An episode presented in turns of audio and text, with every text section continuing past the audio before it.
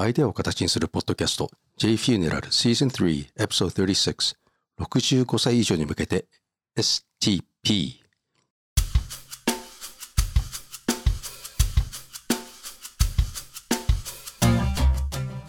ソースビジネスは他のビジネスと異なり既存客と固定客がいないということを理解してほしいからこそそのフレームワーク作りが大切です。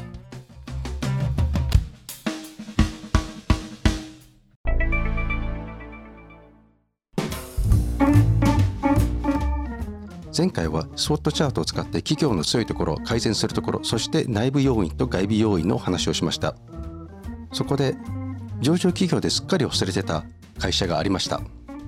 東京の6割以上の仮想を賄っている東京白線の親会社交際とあとキスナホールディングさんですね。ファミリーを運営している会社。もしかしたらココロネットさんも上場企業かな。そんな中で葬儀屋さんには既存客固定客っていうのがないマーケットです。これは他の産業にない市場なんですよ。だからこそ普通のマーケティング手腕が通じないわけです。韓国総裁はリピート客はあるけれどだからといってこの人たちが既存客の部類に入るわけではありません。もちろん線香やろうそくを買いに来るお客さんもいますけれどその人たちに DM 送っても意味あるかな？うん。まして案内や相続以外にもお部屋の掃除や断捨離の方法などをお伝えすることも重要です。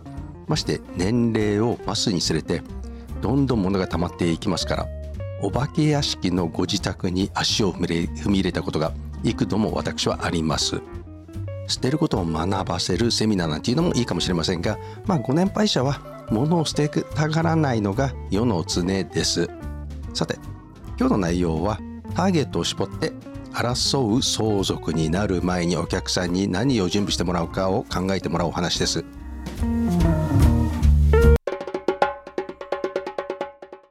こんにちは。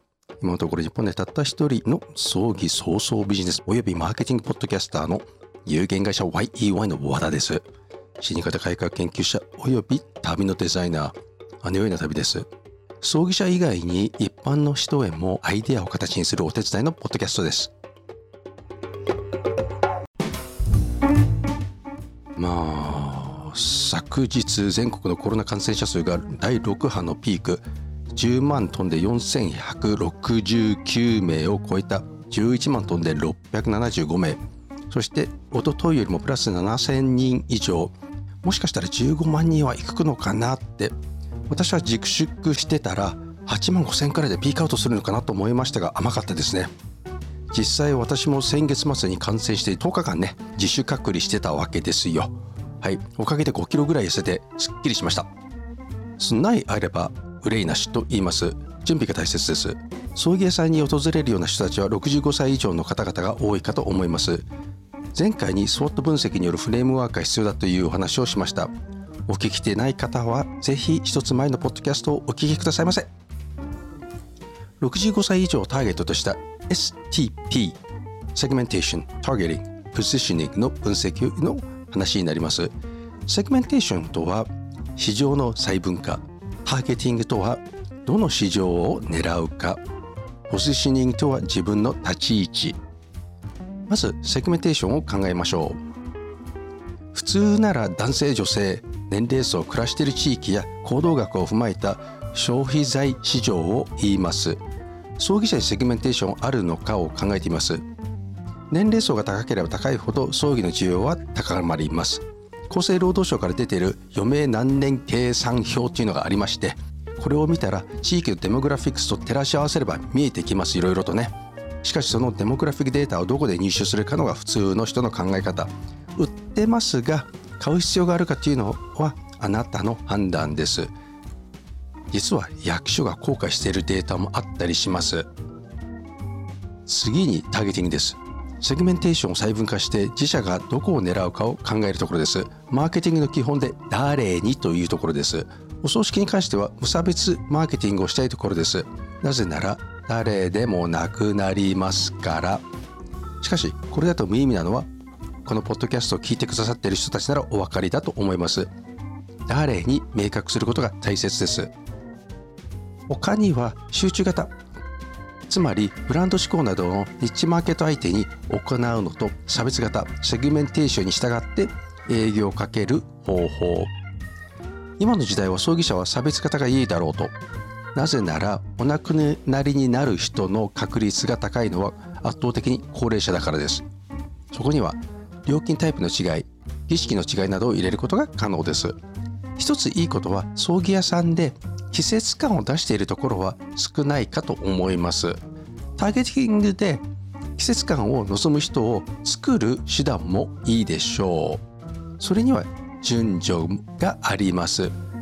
生まれてきた0歳児から20歳児のお子さんを相手にすることがどれだけ無駄か考えてほしいわけです。そしてポジショニング。自分の立ち位置というのは最長があるかないかとかあの営業範囲そこには競合がどれだけいるかとかそして自分はどういう顧客層を相手にしているのかまして歴史のない葬儀屋さんの先方と老舗の葬儀屋さんの先方の違いはあります。老舗の葬儀屋さんが新参者の葬儀屋さんと同じ戦法を取ることが新参者としては一番怖いわけです。ゲリラ戦とゲリラ戦がぶつかり合いますのでポジショニングが大切なのは資本体力人力です。小さい会社ができることはもちろん資本体力も人力もないから効率的に動くことが大切でお客さんへ自社の認知を高めることが最優先となります。そこには広告しかありません。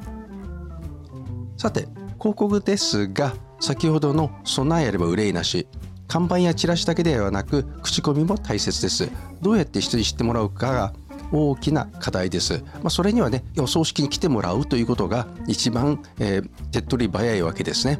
そして次にお客さんにここに葬儀屋さんがあるんだよと知ってもらうことが大切です。それにはセミナーで人を呼ぶ呼ぶとかしかありませんが、冒頭にお話ししましたコロナの蔓延のために残念ながら人の動きを制限する時代になってしまいました。ネットだと誰が見ているのかわからないことがありますしそもそも特に高齢者ですが全員が気軽に Zoom や Google Meet を使いこなせる人ばかりではありません。それができる高齢者の顧客を持っていらっしゃるならすでに送迎さんとして1人前以上の顧客を持っているはずです。そもそも STP 分析は B2B で新たに市場を開拓するときに使うものですから。そして65歳以上の人たちへ自分が今どのような状況なのかを改めて教え込む必要があるかと思います。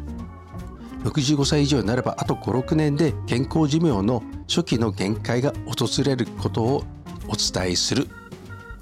認知症になってボケてしまったら遺言書も無効になってしまいます。書けませんからね。次に熟年離婚問題。孤独死。相続で一番厄介になるのが不動産。みんなバトルになります。しかもお荷物不動産と呼ばれるものはどうするか。戸籍をきちんと取ってくるのと借金の有無を確認します。一度洗い出ししてもらうことをお勧めします。財産目録ですね。弁護士と行政書士で対応してくれます。今日の話はここまでです。本日もご清聴いただきありがとうございました。ではまた次回に。